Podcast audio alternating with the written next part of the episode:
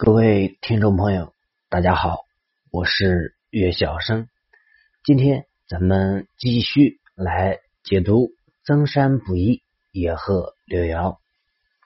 首先要讲一下，非常非常的感谢有听众朋友来呃跟主播提出更多的建议，并且呢在声音上啊评论啊来指出主播有一些讲解的不全面、不彻底的地方，因为本身嗯大家都是在研究这门学问，这个中华传统文化。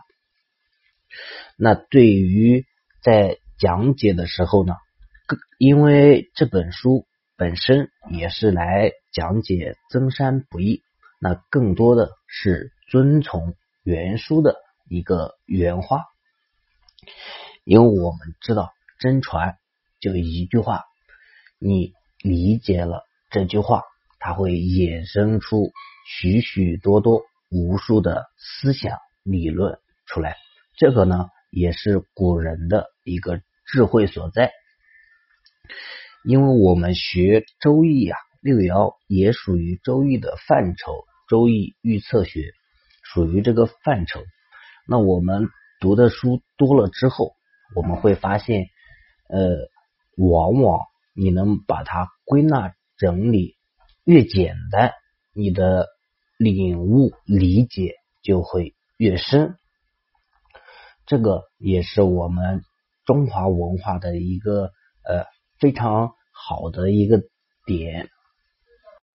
那么呃，非常后续也非常的欢迎大家来提出更多的疑问啊，给主播更多的建议。只有在我们，因为我们都是后来的学习者。那只有我们的思想在碰撞、在摩擦的时候呢，我们才能够更快的进步，更快的去领悟、理解这门神奇的传统文化。好的，闲话少叙，进入正题。这一章呢，我们就讲到了曲臂章。曲臂章说。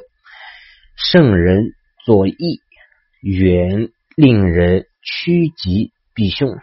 若是吉不可趋，凶不可避，圣人作之何益？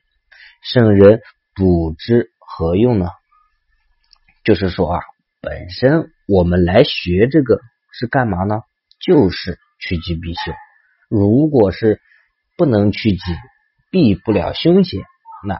做它有什么用呢？我们来占卜又有什么用呢？毫无意义可言嘛。那有的人就说了，说年月的灾难可以避开，生死的灾难如何能避开呢？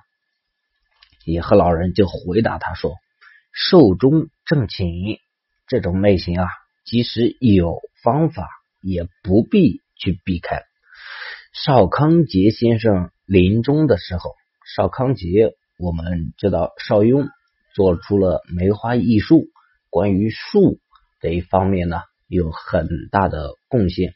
梅花易数呢，也是我们呃经久不息，也是很经典、很经典的一部著作。那诸多起卦方法，让我们现代呢是。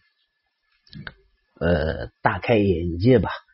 呃，他这本书呢，就是只传其道，不传其法。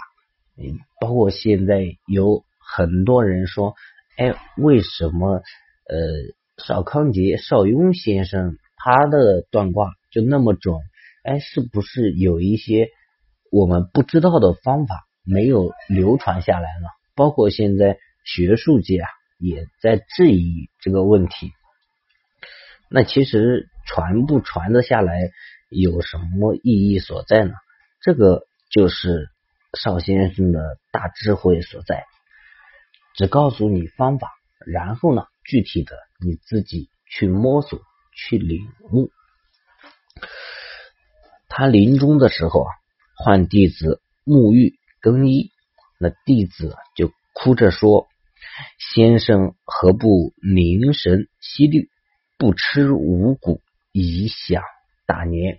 啊，就是相当于道家的屁股啊。先生说了，不怕二臣夫子笑话，要做神仙不很难，就是很简单。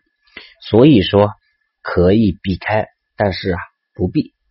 那如果占得这个人要死于水灾，那就不接近河边；如果死于刑法，那就不去犯法。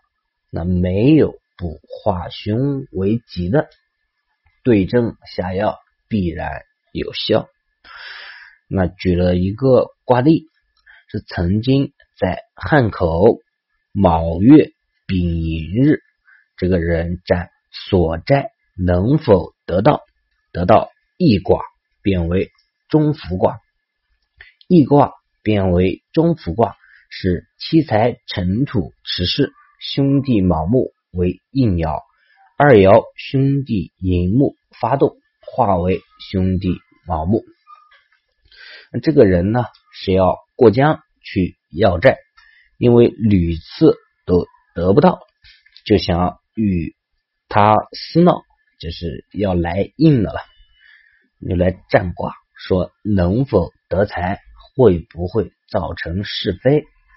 野鹤老人一看这一卦呢。这一卦一爻独发，兄弟引木发动，化为卯木，化进神。那世爻呢？是凶那个七财辰土木来克土，还好呢，是悬空的。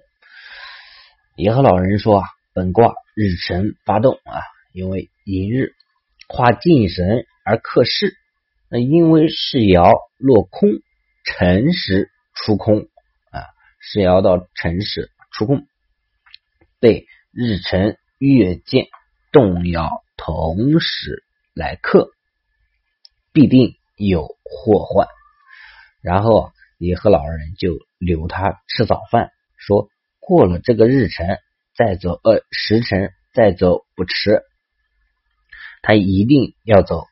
也和老人呢苦苦留他，结果就吃了饭。后来啊，饭后。走到江边，这个人忽然就跑回来，向野鹤老人拜谢救命之恩。野鹤老人说：“为什么谢我呢？”这个人说：“早晨四只大船摆渡，船到了江心，突然起了暴风，全都覆没。现在呢，长江满是尸首。